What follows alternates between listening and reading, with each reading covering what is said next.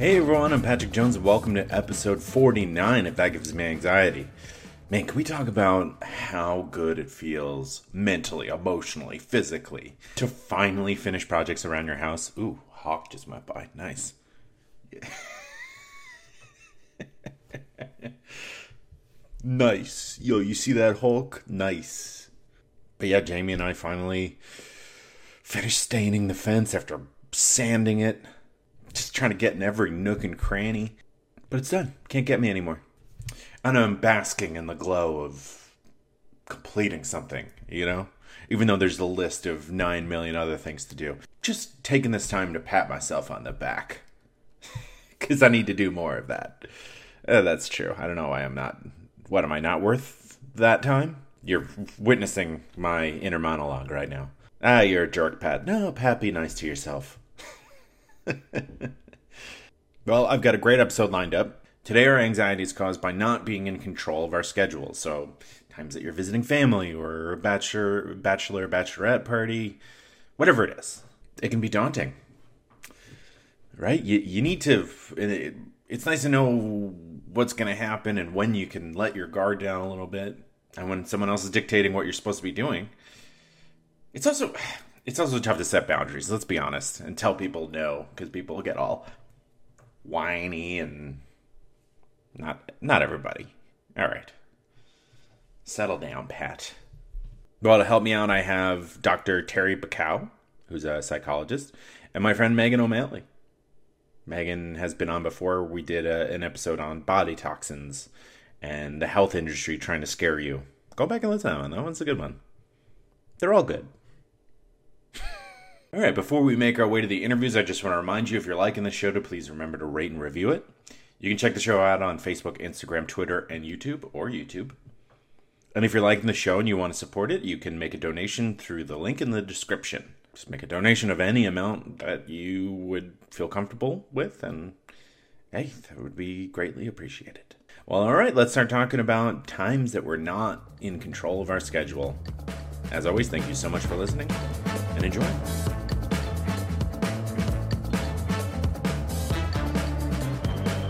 Joining me now on the podcast for the second time, I have the one and only Megan O'Malley. Megan, how are you doing? Oh, hey, Pat. I'm doing good. How are you? I'm wonderful. I love that. Like, oh, hey, Pat. I didn't see you there. oh, wow. Welcome to my living room. we, of course, know each other through the Pit People's Improv Theater uh, performing space, and we were on the same sketch group, National Scandal. And we also did an episode of this podcast on uh, sort of like the health industry and, and stuff like that, which you're very into. But today we're going to be talking about when you're not in control of your schedule. I don't know why I said that so ominously. but you, you should. You yeah. should. Scary. It's daunting. And and I want to give you credit. This was your idea. I had sent an email out to a bunch of people that I respect and and enjoy working with, and uh, I was like, you know, what are some things that give you anxiety? And and you came back with this. So I'm curious, you know, why was this your answer? Well, I think back to what has caused panic attacks in me, mm-hmm. and uh, and it really goes back to not having control of my schedule or having a say. And these are things that are so simple. It's so simple to not have this be a problem. Mm-hmm but then we just decide not to communicate with each other. right? And what so, if I don't talk about this and I make it worse inside my own mind? Yeah. And then those people are usually like, oh, you just gotta like pivot and change. And you're like, no. I'm I'll pivot and change when like natural disasters happen. I'm not when I'm dead. And, yeah. when I'm dead, then you can pivot and change me. But not when it's something that that could have been avoided mm-hmm. yeah. by having a discussion or sending a text. Right. Do you have a, a for instance of a time you were particularly just to give people an example of, of oh, yeah. Uh, yeah, a time that you felt anxious? Bachelor party uh, for a dear, dear friend. And you know what? Here's the thing it was fun. It was a fun time, but not knowing what we were going to be doing next, which that's have an itinerary. Usually, when I would go away with these people, a lot of them I knew from working in hospitality. So Mhm. there's always an event planner in the group Yeah. um, who has an itinerary for stuff, and you're just like, wow, this is jam packed. But I appreciate the jam packed schedule more than, uh, yeah, we'll, we'll, we'll do this at some point. And you're just like, Well, what it what is it about that? Because you're an improviser, you know, you you and generally you as a person when you're just like in your element, like in Brooklyn, I feel like you can see where the day takes you. So why is it is it that you could just go home at any time?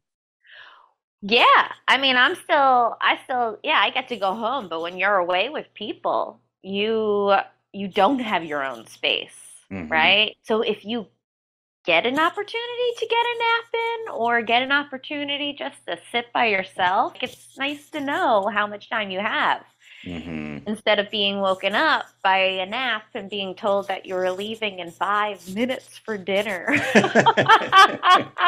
and then when you got to dinner, they all just took the menus away from you and then just ordered for the table without telling you what was coming. And then, uh, and then after eating and just being like, I just wanted a meal. I didn't. I just wanted to eat. I didn't know this was all going to be shared. Yeah. Then Oh just went- man, that's I just kind went of to the certainly bathroom. presumptuous. Yeah, I went to the bathroom. I was like, let me get my breath. Let me do this. Let me get myself together. And then I just didn't leave the bathroom. And then my friend was like, uh, are you, are you gonna check on okay? Because we all feel like you're not okay. I was like, not, Not. not okay. And then, then I did get to go back to the house for a little bit. Nice. Well, I day. definitely, I definitely understand that that feeling. Like, you know, I moved away from New York, and and now whenever I go back to visit my parents, or you know, just for whatever reason, visiting Jamie's family, it's like n- through no fault of our families, you just feel as though your time is in someone else's hands, right? I was I was struggling to come together with how to say that, but it's like you're just at their mercy i almost want to say right like you just well we scheduled you to go to this and this the house to like say hello to this cousin and it's like it's great but it's also Yeah. it's a lot and so the anxiety starts to build i mean i look forward to these visits so much because I, I love all my family but also at the same time it's like holy shit i, I gotta get get a nap to gear up like for all the small talk you have to do And it's not malicious. Nothing Yeah. about it is malicious. And you're No. just like, you're just like, I just, I just need you to understand my time. you know? yeah Uh, and just ask. That's it. Mhm. Just Mhm. ask. Hey, would you be okay seeing your cousin from the sense they they have that open in their schedules? That would be Right. nice. Oh, great.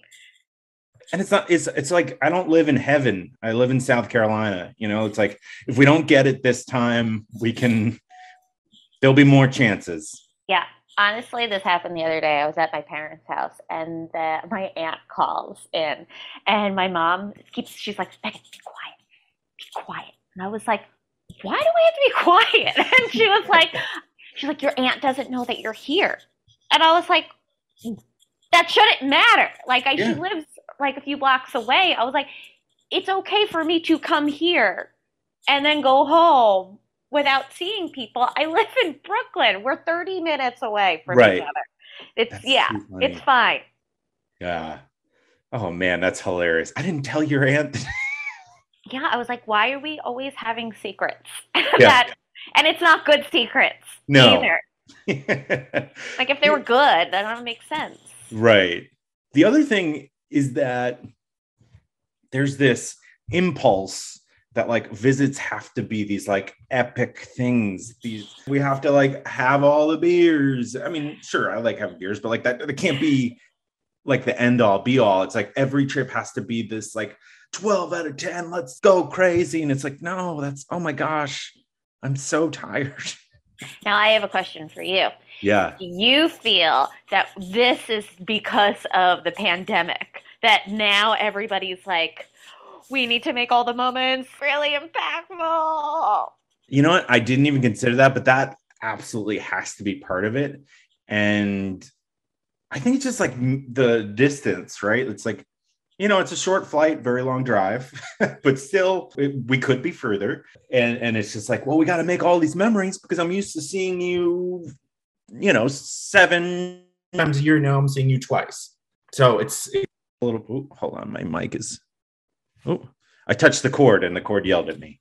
Yeah, the, the cord is my my master. but for the for the listeners, I also interviewed Dr. Terri Bacow, who is a therapist and uh, works a lot with people who struggle with the idea of being out of control, whether it be a, a schedule or, or whatever, because anxiety and control are pretty well intertwined. And uh, yeah, I think it's a good time to go to our first clip with Terri. Can we talk? I know you've got a lot on your plate.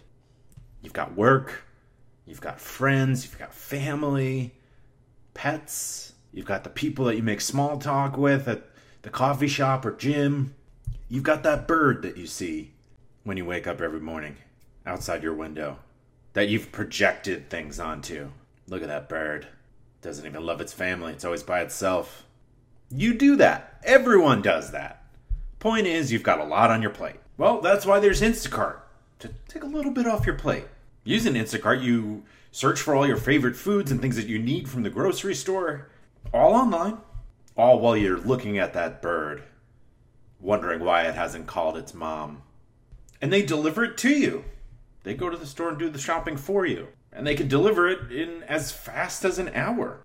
And you can sign up by clicking the link in the description, wherever you're listening or watching. And that's a great way of supporting the show. So it's a great way of supporting this show. It's a great way to make your life a little bit easier because we all know that you have so much going on, like wondering whether that bird judges you back. Joining me now on the podcast, I have Dr. Terri Bacow, who's a clinical psychologist with a private practice in New York City and is the author of Goodbye Anxiety, a guided journal for overcoming worry. Terri, thank you so much for joining. Thank you for having me. Yeah, as as a former New Yorker, I'm curious to hear wh- where are you based in New York? I am on the Upper West Side, great neighborhood. Yeah, absolutely. I mean, just having access to Central Park is is phenomenal, and the West Side like jogging trail is is so nice. Yeah, that's a great spot. We really like it. It's convenient. Yeah, Absolutely. So today uh, we're going to be talking about times that we feel like we're not in control of our schedule and the anxiety that that can cause. But before we get there, I'd love to give you the opportunity to introduce yourself to the listeners. Sure. Well, I think this is when you told me about this topic, I thought this is perfect. It's such a universal experience, you know, when we have a situation that we're not, you know, comfortable or familiar with, such as when we go on vacation or we go away for the weekend or we're with a group of people, then it's kind of not easy always to stick to a schedule. So I think this is like a really relatable topic. Yeah, absolutely. And what what made you want to become a, a psychologist? Great question. Hmm. I hate to sound cheesy, so that's okay. Sound cheesy. I say corny things all the time on here. Well, I would. I, I want to say I was a shy kid when I was younger. I think I was kind of shy, and I really wanted to help other people with their shyness and with their own anxiety. Mm-hmm. Done my best to do that. That's great. Yeah, given because you know, right? When you know what it's like, you can I, that's why I started this podcast. I'm, I'm I'm not in the position that you are. I'm not a psychologist. I'm just I'm a journalist, and and still I'm trying to use my abilities as a journalist to help people because I I know what it's like to be anxious and depressed, and it's awful. So yeah, I completely understand that motivation. Uh, yeah, that's a wonderful thing. So let's talk about. Oftentimes, when I interview people who are psychologists, they they'll say that anxiety is a lot about control. Can you mm-hmm. explain the relationship between control and anxiety a little bit? Absolutely. So I think, you know, it certainly depends on the kind of anxiety you have, but when you have generalized anxiety in particular, there's a wish for control, there's a wish to know what to expect, to have a routine, to have things be familiar, to have things be comfortable, to not enjoy being outside of your comfort zone. And so control and anxiety are almost um, interrelated in that way. They're so intertwined since anxious people prefer to be in control. I would say we all prefer to be in control, but particularly those of us with anxiety, we particularly prefer it. And we really don't like it when things don't go according to plan or things are unexpected or we have to be uncomfortable or, you know, having to deal with an unexpected circumstance which is not, not so great. Mm-hmm. So I think that the two things are really related, and the reality is that life is unpredictable and uncontrollable. So this is something that we have to struggle with on, on an ongoing basis. Yeah, absolutely. I mean, just using the example of like a wedding where I've been anxious going to a wedding because it's like, I don't know, are there going to be too many people? Am I going to have to do too much small talk? Right? Like you start to become uh, and imagine all of these scenarios in which you'll be uncomfortable and outside of your your norm. So it's like, yeah, it, it's just so much easier to know, right? Like I'm going to go to work or, and this is going to happen and that's going to happen. Yeah. The unexpected becomes a lot. So what do you think people can who are anxious about being you know pushed outside of their comfort zone? Let's say it's a, a weekend with friends like you mentioned or a wedding or a bachelor party or bachelor whatever it is right? Where you're not in control of your everyday movement. How can you help yourself be a little bit more comfortable in that and when those unexpected curves come? Of course. You know one big part of control is certainty and uncertainty Mm-hmm. So I think that one of the big things that people with anxiety are particularly allergic to is uncertainty, mm-hmm. which is not knowing what's going to happen and not knowing what to expect. And I think maybe one of the reasons the wedding might have been tricky for you is that you probably prefer the plan. You probably prefer to know what's going to happen. And there may be an element where you think not knowing what's going to happen means bad things are going to happen. But right. that's not the case. You know, we can't predict the future. We don't have a crystal ball. So I think the first step is to kind of remember just because we don't know doesn't mean it's going to be bad. I think that's a really important part of that. Really yeah. Important. And then the other, there's a few other suggestions I have. The, the, the concept, the notion of acceptance. Mm-hmm. But acceptance is, it's not necessarily approval. You don't have to like it but the acceptance is embracing the fact that you're not going to like it and being okay with that. So I, I sometimes tell my clients, this might again be a bit cliche, but the kind of concept of fake it till you make it, because it's almost like you need to trick yourself and tell yourself, I'm a flexible person. I'm going to be in this situation. You almost have to kind of lie to yourself a little bit or kind of set a goal to accept the fact that these facts about yourself and to try to be a little bit more flexible.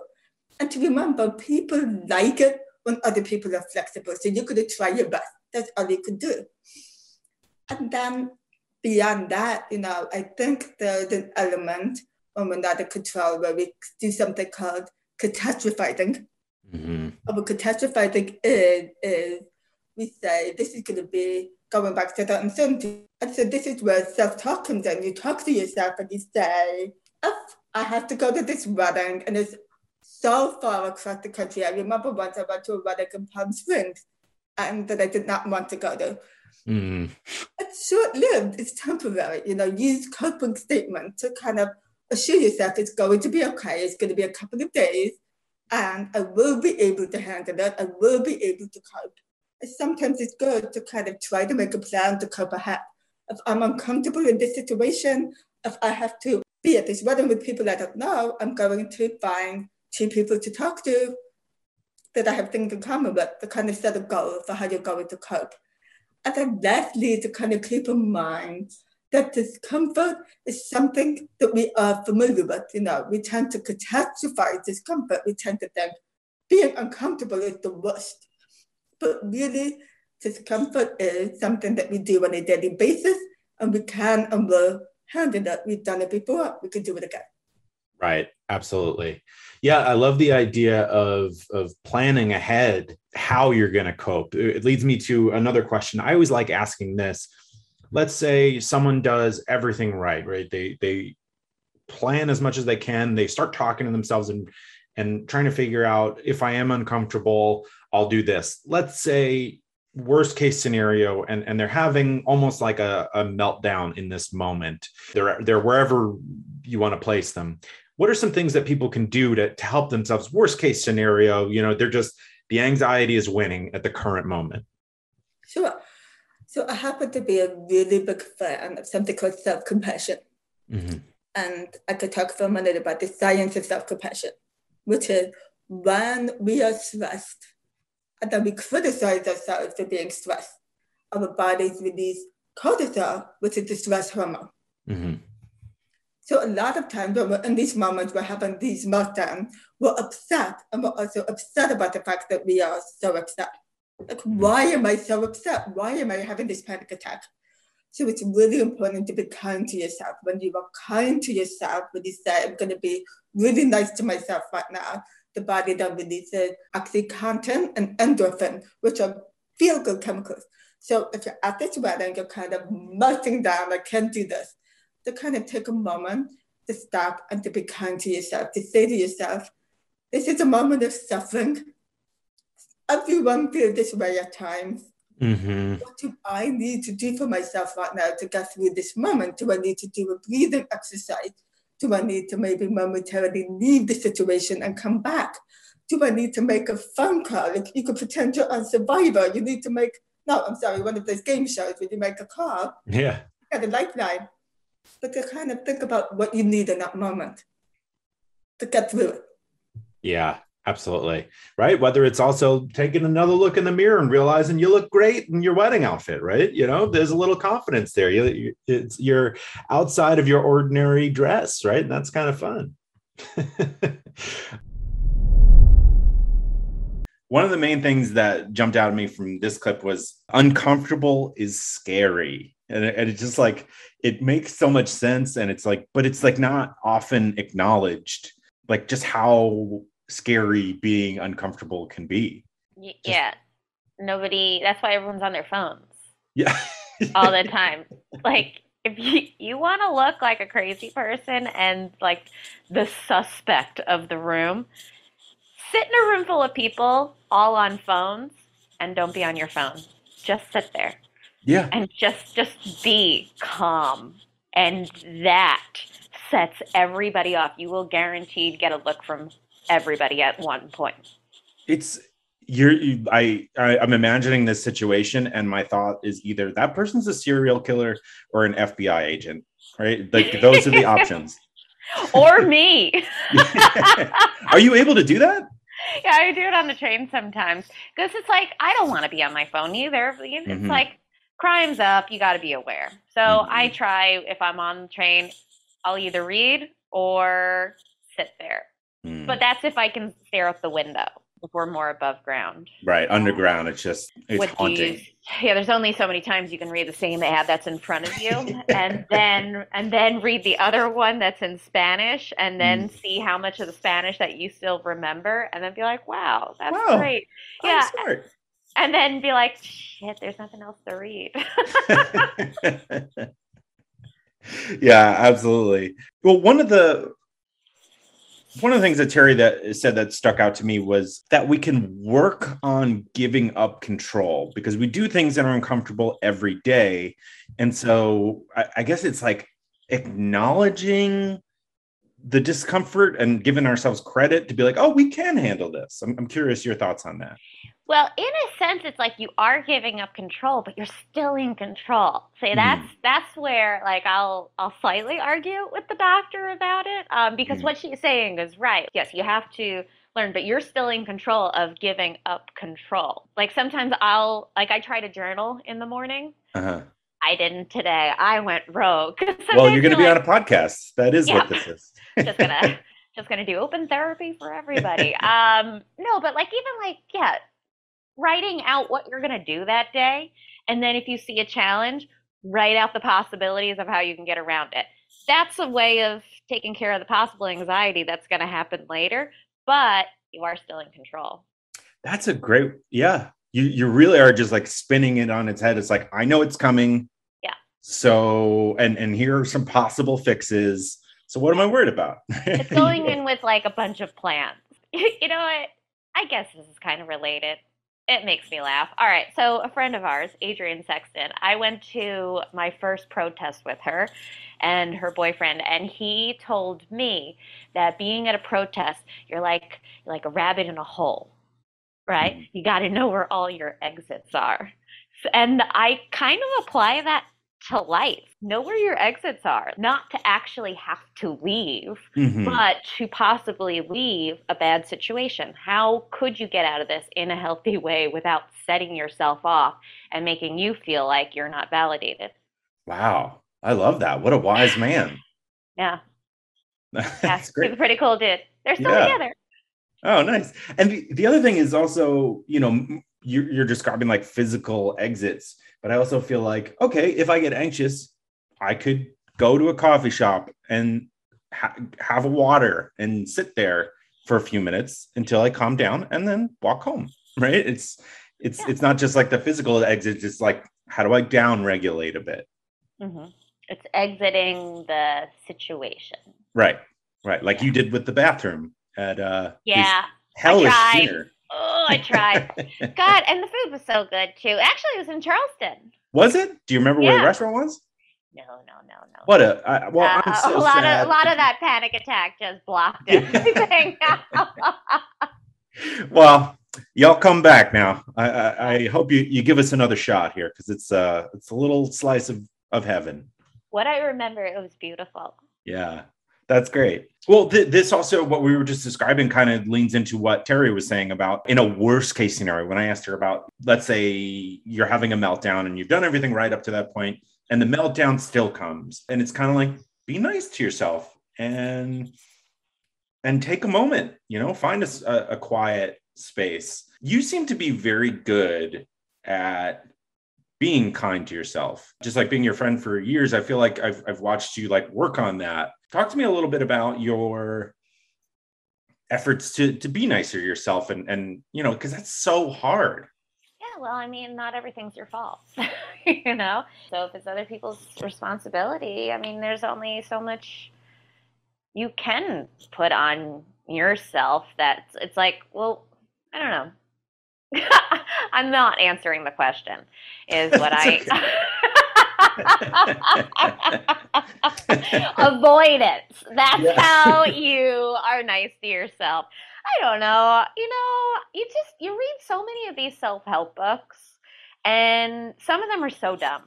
Some Mm. of them are so dumb and you're like you're so out of touch. But there's like wording and phrasing that keep coming up and you're like, well, if all these people from different backgrounds can agree on certain things, then there's got to be truth in it. So Mhm. Slowly apply so you don't scream all the time, right? Because that's also that, God, stress is aging. yeah Okay, I, I cannot have those lines in Hollywood. They're, I don't know what age I would be cast for, to be honest, because I don't understand aging. Mhm. Um, I think I've been the same for 20 years, probably. well that's good Yeah, for me. Sucks for everybody else. People get mad. Sorry. yeah well it's a, there's also like we're so it takes a long time to get to the point where you can be like start being nice to yourself but once you start doing it it feels good right it feels Yeah.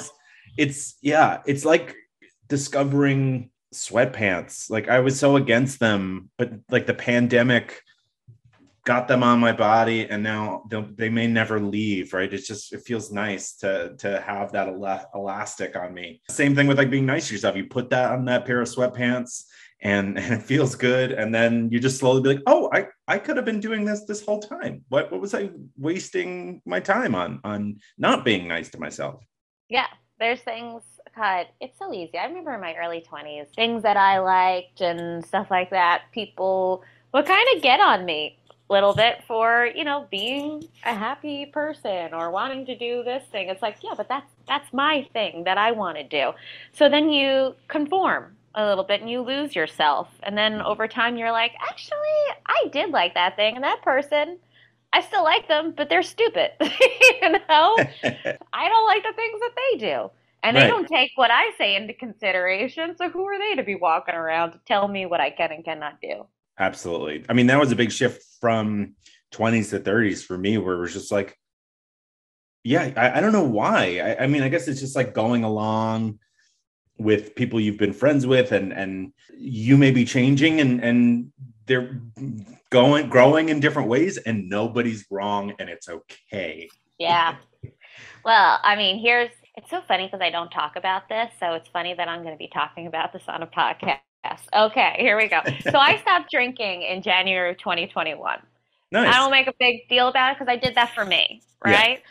But I do have friends. I some of my friendships we've had to have conversations where they're like, "But you're not here anymore," and I'm like, "Yeah, you're not going to find me at the bar. That's it. But you're still going to find me. We're just Mhm. going to see each other less, and we have to work on the friendship." And it's just like having to remind people we can have different things. right. Yeah, because I like going to sleep at a reasonable time. That's great. I'm I'm so happy for you. That I mean, it's something that I've flirted with and tried a few times and and not been as successful as I would have hoped. But that's okay.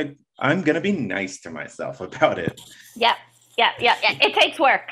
It Yes. takes a lot of work. It probably took me like three years because that was went from bartending, so Mhm. complete nightlife, to having to stop and become a morning person and confuse everybody that loves me. Keep them guessing. hmm well, great. Let's go to the second clip with Terri. We're we're going to be talking about setting boundaries and taking boundary setting personally. Another aspect of this is a lot of times there's the pressure to do everything that the group is doing. Can we talk a little bit about setting boundaries? I mean, it, just the idea of setting boundaries with friends and family you know sends the uh the anxiety off off a bridge but yeah uh, just generally speaking how do you start setting boundaries and and and knowing and expressing that like you don't have to put yourself in in every have to do everything that other people expect of you I love that question. I think that is such a great question. I think it's such a relatable one. Mhm. And so many of my clients talk to me about this exact thing. So the first thing is that I think setting boundaries is so important.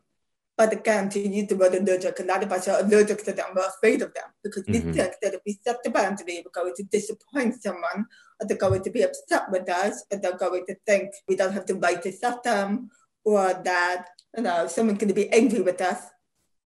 There's another kind of notion, the beliefs we have about boundary setting. yeah And we sometimes feel like we don't have the skill set, we don't have the ability to be assertive. So there's a lot of obstacles. So I try to talk to my clients through these obstacles and I try to reframe first. You have the right to set the boundary. You have the right, just as anyone else, to have your needs met. And your needs are not less important than others' needs, and other people's needs are not more important than your own. So I try to kind of communicate that you absolutely have the right to do this. And also to educate folks that people actually respect boundaries when you set them, you know. Mhm.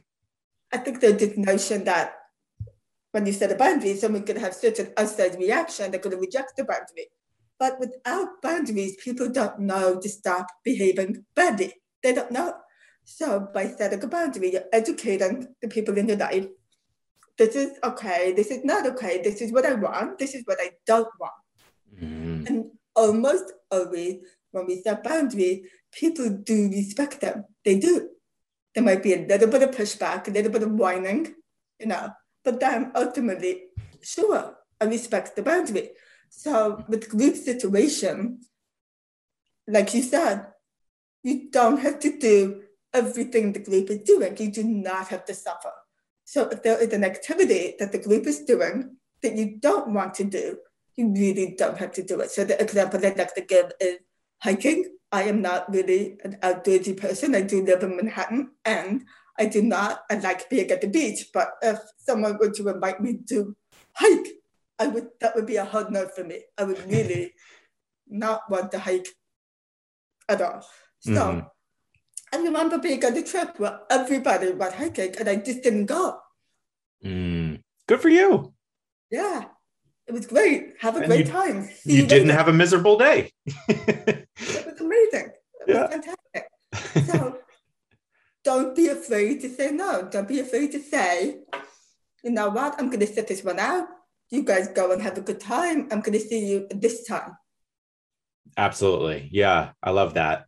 Well, it also feels that some people take a, a boundary being set like super personally. You know, Yeah. have, have you noticed that? Like, what, what do you think's going on with that? And, and how could we be better at hearing when people are setting boundaries and not taking it personally? Because it's it, it's not. It's not about you. It's about them.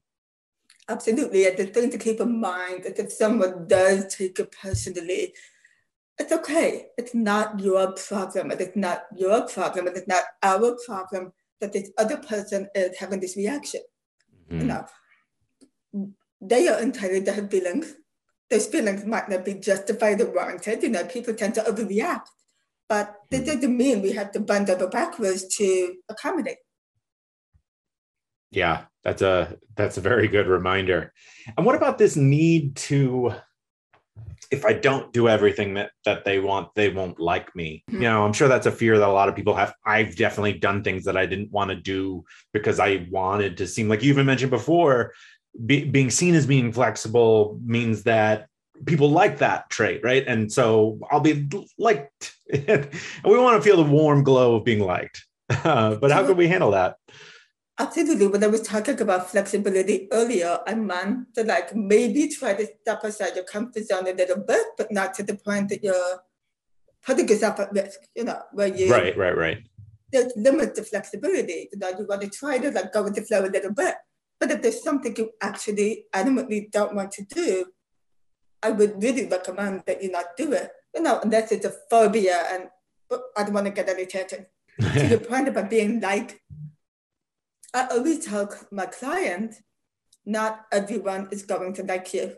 We can't force everyone to like us. Sometimes we have to tolerate being disliked. hmm And it's not always a good feeling. It's not always a good feeling. Many of us are people pleasers and we want to please everyone. But that's futile. It's a fruitless exercise because you cannot make everyone happy all of the time. But the other thing is, a lot of times when we're afraid we're not going to be liked, we are catastrophizing. We're jumping to conclusions. We're making assumptions that if I don't do this, so and so is not going to like me. You can't read minds. You don't know that you're going to be disliked in that situation. It could be mm-hmm. that maybe someone would be a little bit disappointed. They wanted you to do the thing, but they will also be okay with it if you don't do the thing. Right. Right. Even if they make a remark or a joke, it's like it's because they probably wanted you to do it and they wanted you to be there, but it's not like the end of the world. I always look at it like the other side, right? Where we're super hard on ourselves, right? I always look at the other side where we're super hard on ourselves. But if the roles were reversed, we probably wouldn't have been as mean as we're thinking the other person is going to be to us, right? Yes, that is a really good point. You know, a lot of times I have clients with social anxiety, and they uh, we always talk about the fear of negative evaluation and the fact that other people are not as harsh or as judgmental as we think they're going to be. There's a lot of projection going on. You know, a lot of concern. I'm going to be judged harshly in this situation, and I do think most people are fundamentally nice. You know, not everyone, but many of us are. Yeah. So, you know, we're not really always going to get judged so harshly. Absolutely. Let's say someone's struggling with with setting boundaries, right? And they have they want to. It, it's I'm having a I'm having an issue forming the question as as you can hear me fumbling through it. But where is the line that you think somebody should go see someone such as yourself when they're struggling to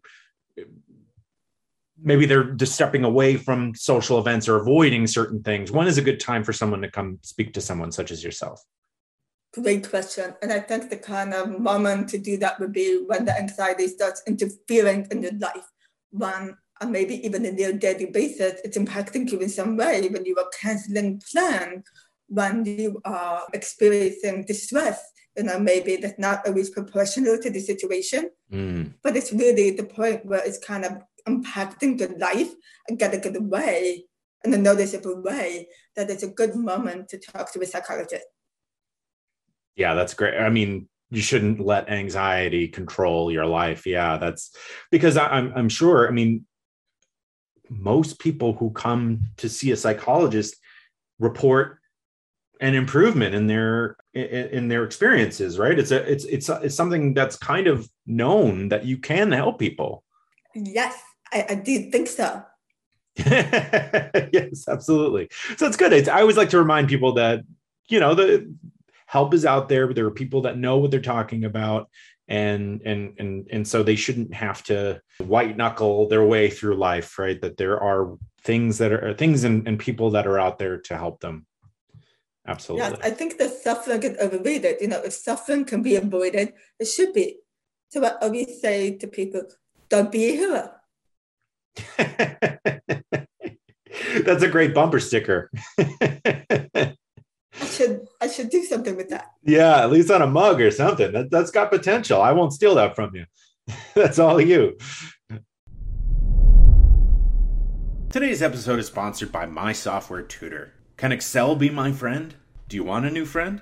Thinking about making new friends both makes me excited and sad. So it, it can be hard to make friends as you get older. And so I feel like sometimes you get surrounded by people. It's like, yeah, I guess we're friends. But also, if you truly connect with someone, you can make new friends as, as a as an adult. On both sides of the fence here. so Excel can be your friend, or it could be surrounding you. That's just probably because you don't know it that well. Many people I've deviated so far from the copy. Let me get back to it. Can Excel be my friend? Many people have wondered this for years. The answer is yes, it can. That was so much shorter than where I was going with it. All right, let's talk about My Software Tutor. They offer three levels of real time Zoom based courses with a live instructor. They all deliver practical, functional business skills in a friendly, supportive environment. That sounds nice. I mean, it could be so daunting to learn Excel or make friends. These courses will increase your marketability, whether you're an employee, job seeker, consultant, or contractor. That sounds pretty good. Register at mysoftwaretutor.com and use the promo code POD20 to save and use the promo code POD20 to save 20% off all re- re- re- re- registrations.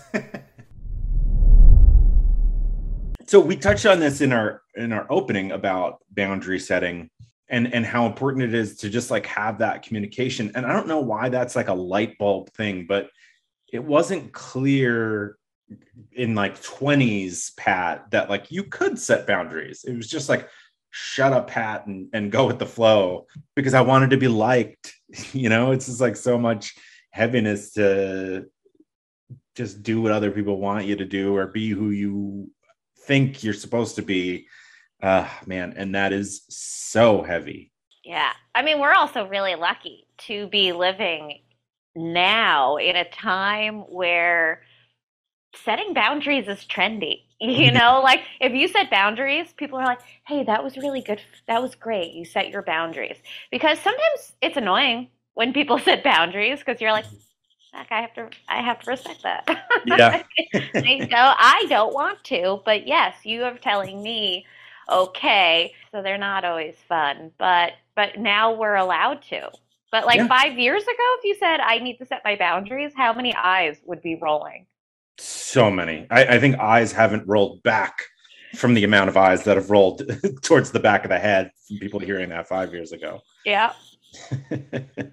I love it. And it's I mean it's so important and if anybody ever gets mad at you, that's a that's on them. You know, Mhm. it's like, okay, you don't have to like my boundaries. I just need you to respect them. And if you don't Yeah. want to respect them, what is it about you that makes you not cuz that's that's also a choice and people don't just do things out of nowhere. Right, right. Yeah, that, that's a, another thing that Terri said about, you know, it is not about you if you're setting a boundary and, and it's not respected. But that's also, admittedly, it's, it can be difficult when someone like the I, I have this anxiety about setting a boundary and having you know the pushback and i do understand right on paper that that's about the other person but it's still a bit daunting to know that you're going to get this pushback right the pushback feels bad and and i don't know maybe it's just ingrained in me to go with the flow somehow in in my head but it, it it's difficult it is difficult to to overcome yeah I mean that it's all new. Yeah. no, that's a good point. It is. It's a completely new thought process that, like, I'm glad is. I, I wish it was always a, a, a, part of how we talk to each other. Yeah. Um, but yeah, I guess I'm still settling in. Yeah, it's like I don't know. We're geriatric millennials, so we're in that generation that's left behind and forgotten about, which I think is hysterical. That that's how we are defined and it's like we're in our late 30s like this can be changed but you guys have already decided we are this is the group we need we need to forget about them because it's important like we actually do serve a role we're the link in between generations yeah. the old and the new and it is so frustrating but we get to kind of lead the way with a lot of this mental health stuff mm. because because that's where we do get to do the stuff. And so we have to teach the the olders. Mm-hmm. and that's a nightmare. yes, it is. Teaching old people about technology and mental health is a pain. yeah. It really is. The I mean the amount of eye rolling. You're just like, I I gave my parents actually I gave everyone in my family journals for Christmas. Nice um, so that's saying a message. And my uh, my dad loves to draw, so my mom's like, "Oh, you can you can draw. You can draw in it instead." I don't know why she was talking to him like a child, but she was. And he looks at me and he was like, "Oh, so I can draw my feelings, so I can draw out my feelings." I was like, "Oh, there we go. Ah, you got you go. it. Save it for the stage, it. Mr. O'Malley." Yeah. so that's how I know he does know what I'm talking about. He's just yeah. not doing it. Because he uses it to mock you. Yeah. Yeah. that's love. Yeah, absolutely. The other the other thing that I love that she was talking about is it's like people pleasing is futile. Uh I yeah. could I could say that a thousand times a day and I it would still only move the needle a little bit, but yeah, I just have this insane ability or, or, or want rather not ability to be liked right it's it's so painful for me to not be liked yeah i don't like being not liked but mm. i think i'm also at the point of my life where if you don't like me i'm not changing so mm. maybe this is just a personality thing that it's for the best and mm. i'm mm-hmm. not changing who i am to to fit your wants and needs in life. Well, um, that's very refreshing to hear. Uh, yeah, yeah. Yeah, I gave up. I'm like, you know what? I'm gonna upset people. But also, Pat, here's the thing. This is the obnoxious thing that's gonna come out of my mouth. Uh, I can't I wait. Usually wind up in roles of leadership, even if I don't want them. I It's because in, you don't want them. Yeah, I stand in the back and I hide, and then all of a sudden I'm in charge, and I'm like, I don't know how this happened again. I don't want it to. So I understand when you're in charge, you, you can't make everybody happy, but you mm. got to do what's best for the overall because you know i feel like you have a gravity about you that like you're not like the loudest person in the room but like people feel like they can come and tell you things. And so everyone then projects the leadership. Like that's exactly how it happens. Yeah. You're a good listener tell and... me too much. Yes i'm sure I got files on all of you in my head. I ain't putting any of this on paper. and if I did, it probably would have gone up in flames in my old apartment. So I think that hmm. works out for a lot of people. Yeah. Yeah. Well, yeah, I think it's a good time to go to the third clip where Terri talks about uh, different behavior therapies and, and her work with worry. Do you wish you were one of those thoughtful card people but don't have the time or energy? I don't know why I did bunny ears on that. Or maybe you had a personal assistant? I like to pretend sometimes when I'm running errands that I am my own person. I make up games in my head. I might be revealing too much about myself. But you don't need to pretend to be your own personal assistant, at least when it comes to cards. Because the Cardist Studio is your personal assistant. Let's set up a situation. You think, oh, I should send them a card. But things get in the way. You're busy. All you'd have to do is jump onto thecardiststudio.com and tell them exactly what just popped in your head and, and why. And you'll get credit for your thoughtfulness. Here's what they'll do with that information they'll get your personalized message handwritten into the card and into the mail for you. And you don't have to save space in your brain for this character that you've created as a made up personal assistant. This bit is really getting off the rails. it's fast, it's custom, and it's a total life changer. Hey, you are a thoughtful card person now. TheCardistStudio.com. Thoughtful. Just got easy. And you can use the promo code AnxietyPod for 10% off your orders. Tell me a little bit about uh, your book. Oh, I would love to. So it is based on a particular kind of therapy called CBT, which stands for cognitive behavioral therapy, mm-hmm. which is really excellent for anxiety disorders. And the mm-hmm. focus of my book is on worry. You know, there's a lot of different aspects of anxiety. There's panic, there's OCD, there's trauma, but I'm really focusing in this book on worry, which is you know, anticipation of future events. There's, um, there's so many different aspects of worry. It's actually a very broad condition. Mm-hmm. The book is intended for the younger set, so it's intended for young adults, college students, and teenagers. However, I think anyone can read it. Anyone can read it. You know, it is accessible and user friendly, and I even tried to include pop culture references. Nice. yes, yes. There's some musical references in there, just a few rappers, with kind of some movie references, things like that. It's really a book about worry and how to cope with it. And there is a journaling component, but that's not the entire book. The reason there is a component where you can journal is that I think it's really important to not keep worry to yourself, but to vent about it, to get the thing out of your mind and onto paper. Mm-hmm. Because I, I, I mean, I would imagine then it's it's less yeah there's something to that right? There's i mean uh, listen to me what a profound thought. There's something to this journaling huh? Uh, but there's something to like alleviating the the worry building up in your mind and, and you're just like putting it it's just like putting something on a shelf. Absolutely. I have a few pages in my book that are devoted to brain dumps and that comes from a strategy in psychology that we refer to as worry time about worry time is. It's making an appointment to worry, to set aside time to, you know, they say to yourself, I'm not going to think about this right now, I'm going to think about it later. And later, I'm going to be able to journal and dump and get it all out. And that's mm. cathartic. You know, to have the process of catharsis, it's really what makes therapy effective. It's putting word and an experience, being able to talk about it or write about it and you don't even need to be a good writer. I mean, we are uh, tweeting and DMing and texting and emailing. So you don't even need to be a writer to write about your thoughts and feelings. Right, absolutely. Because it's not, you know, you're not writing the the great American novel. You're just writing with the purpose of helping yourself, right? It's not you you no one has to see it right? It's, it's just it's for you. So don't be too nervous that's such a writing. good point. I'm sorry that's such a good point because yeah. the other thing about journaling is that it's private. No one has to see it.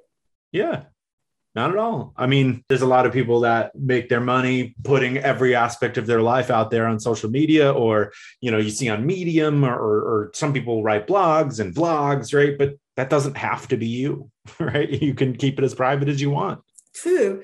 And, you know, I think it's always good to express what's going on with you. And if you feel maybe you don't have someone to express that to, or someone's not going to get it, they're not going to understand, then it's good to have an outlet to express the things that are going on in a really safe and private and comfortable way. Absolutely. Well, where can people uh, pick up your book? Certainly online. I'm not able to recommend a particular retailer because I might I might be accused of bias.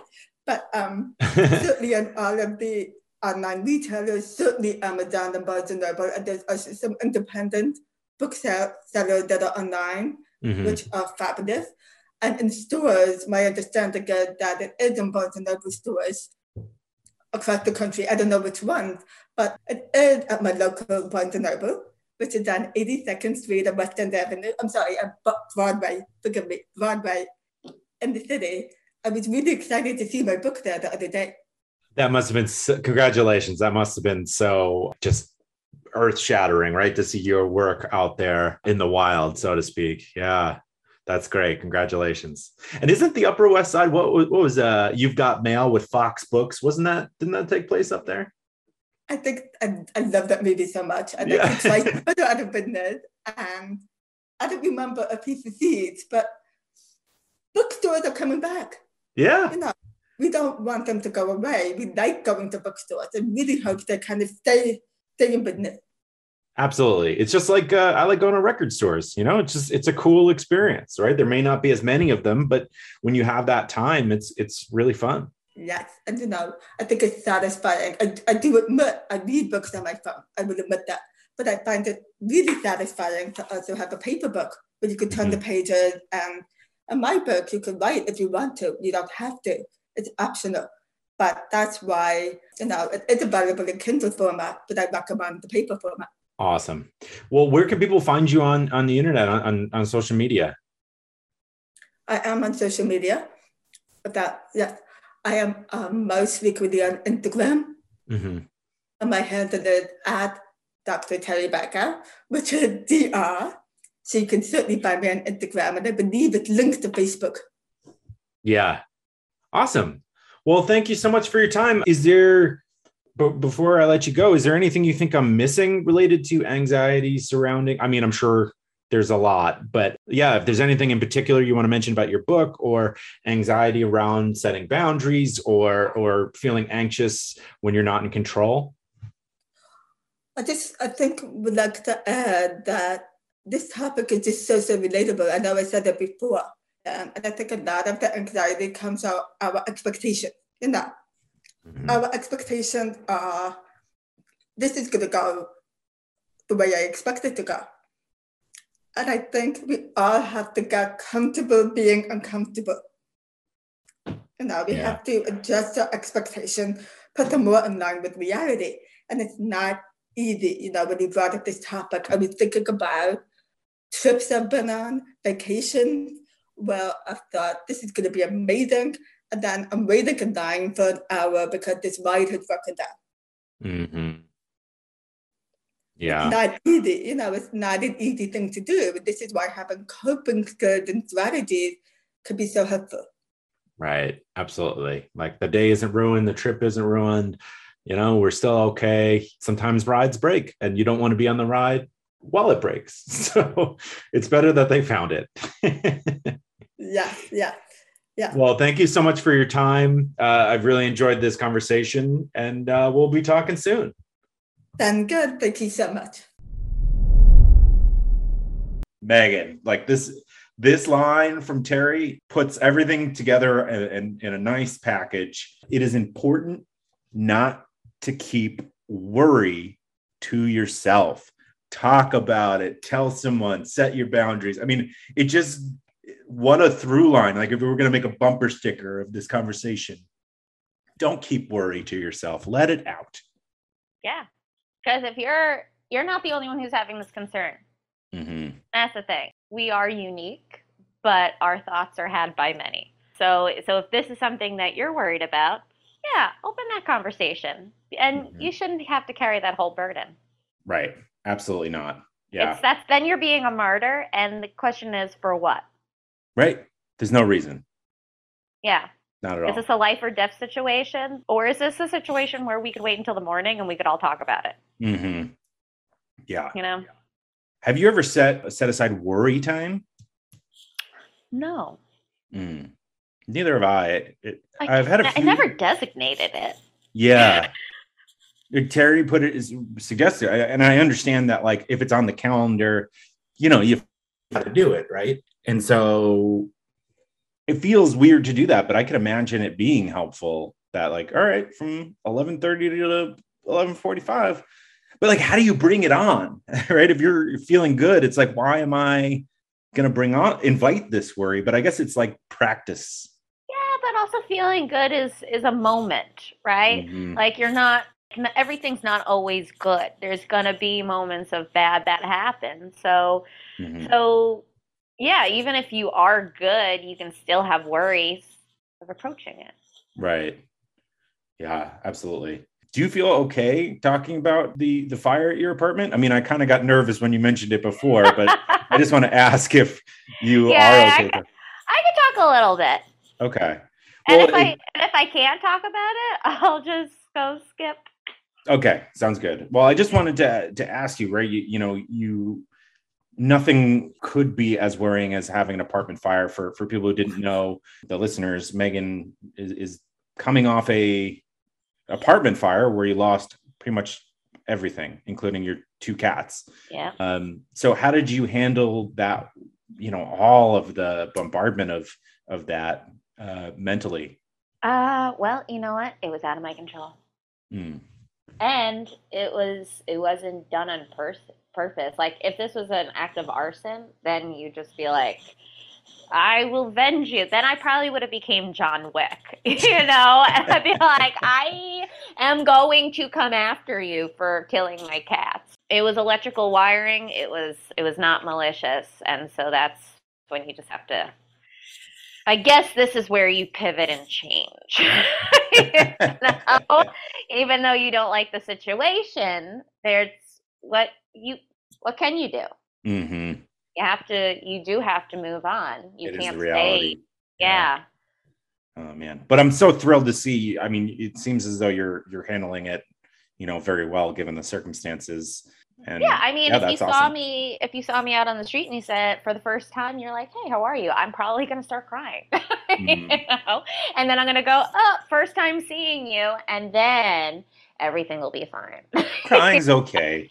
Oh God, and it's New York. I well, I mean, I'm in New York City, so crying is just part of the day. You know, we all understand. Like New York City is crazy, but we are an organized crazy. Like we mm-hmm. understand somebody's got to cry on the on the train.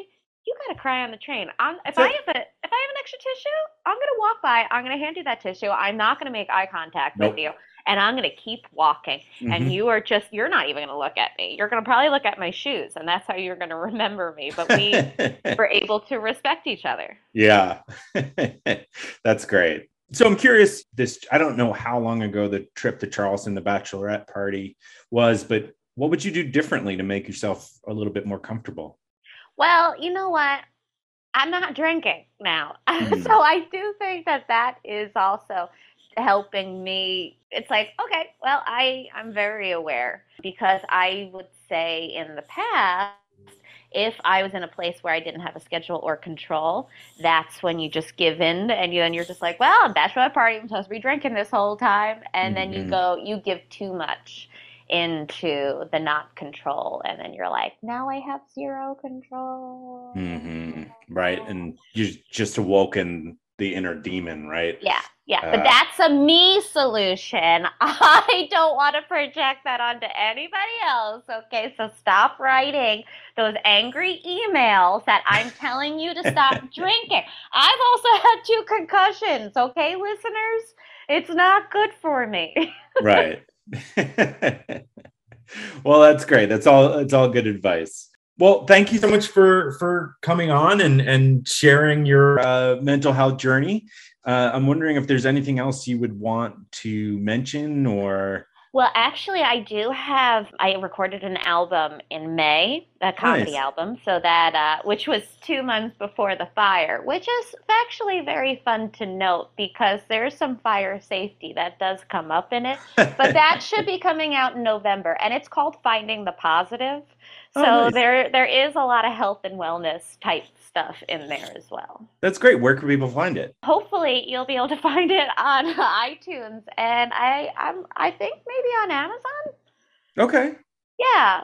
Well, I'll email you about that, and and, and we'll make sure we post yeah, the link. this is self-producing at its best. Maybe it's gonna be there. I know we have a product. yeah, that's great. I'm so happy to hear that. I can't wait to listen. Yeah, I can't wait for you to listen as well. Yeah, that's great. Where did you, where did you record it? Oh, I recorded it at Super Secret Arts, Oh, which cool. is a uh, a venue that does not exist anymore. Mhm. So I got it. I got the exclusivity to it. Awesome. Well, thank you so much for your time. I'm so happy to, to see how well you're doing. And uh, I'll probably be bugging you again to come back on. Yeah, thank you. Keep bugging me. It's always good to see you. All right. I, I, I had a bunch of candidates for the things that were causing me anxiety this week. But before we get there, just want to thank Terri and, and, and thank Megan. So it was really nice to talk to both of them. And, and yeah, thank you for, your- for your time. I want to remind you of my other podcast called Death Space Filling the Void. Then there's the Buy Me a Coffee link. It's just a way to make a donation. It's in the link to do that is in the, the description wherever you're uh, listening to this on. If you want to sign up for Instacart and get home delivery of groceries, you can do so by clicking on the link in the description for Instacart and and by doing it that way, it tells Instacart that this show sent you, which also helps support the show. Then there's My Software Tutor if you want to take some classes on Excel and some other programs. They're offering the promo code POD20 for 20% off. And then the Carter Studio is offering the promo code AnxietyPod for 10% off your orders. So, okay. Weird thing that was causing me anxiety this week few options. I got paint in my eye. That's a big one. Because immediately, you know, it hurts. It just like my paintbrush just like flung off the fence and just got this wood stain in my eye. I flushed it immediately. It, it hurt a lot. But thankfully, everything seems to be. I keep looking in the video here to see if there's redness, but it seems like we're uh, we're we'll live. Such toughness, You know. I, I'm just so tough. I also went to the dentist. I realized that I'm anxious about everything. The dentist is not one of those things. What a hero. What an absolute hero I am. but okay, the other thing that was causing me anxiety is I was performing at Theater 99 downtown Charleston. It's an improv. It's so much fun. I recommend it. Um, if you live here or you're passing through. And on Friday there was these two couples that were just nobody home, right? Hammered. And the people working there were please ask kept asking them to calm down or and and, and stop talking because they were just like you know just unintelligible drunken nonsense I don't know it's disturbing the other people who paid there and were having fun and, and weren't blackout drunk but as so often drunk people do they reacted poorly and threatened the staff there, and the cops had to get called. And it's scary just to hear the uh, the screaming. And, you know, you you never know these days. You, hear enough about mass shootings, and not to take it to the dramatic level because it it didn't go there, but your mind goes there, right? Immediately you see an altercation, and and you get nervous that that is a possibility. But like I said, that you know that didn't go that way, and and thank goodness. So you know maybe don't drink to that level and then go out. You know it's probably it's time to go home. Know when it's time to go home. that, that settles it right there. Oh, now it looks like my eye might have some redness. Uh, ah, there you go. You got a twofer. Well, as always, thank you so much for listening. Have a great week, and I'll talk to you on Thursday.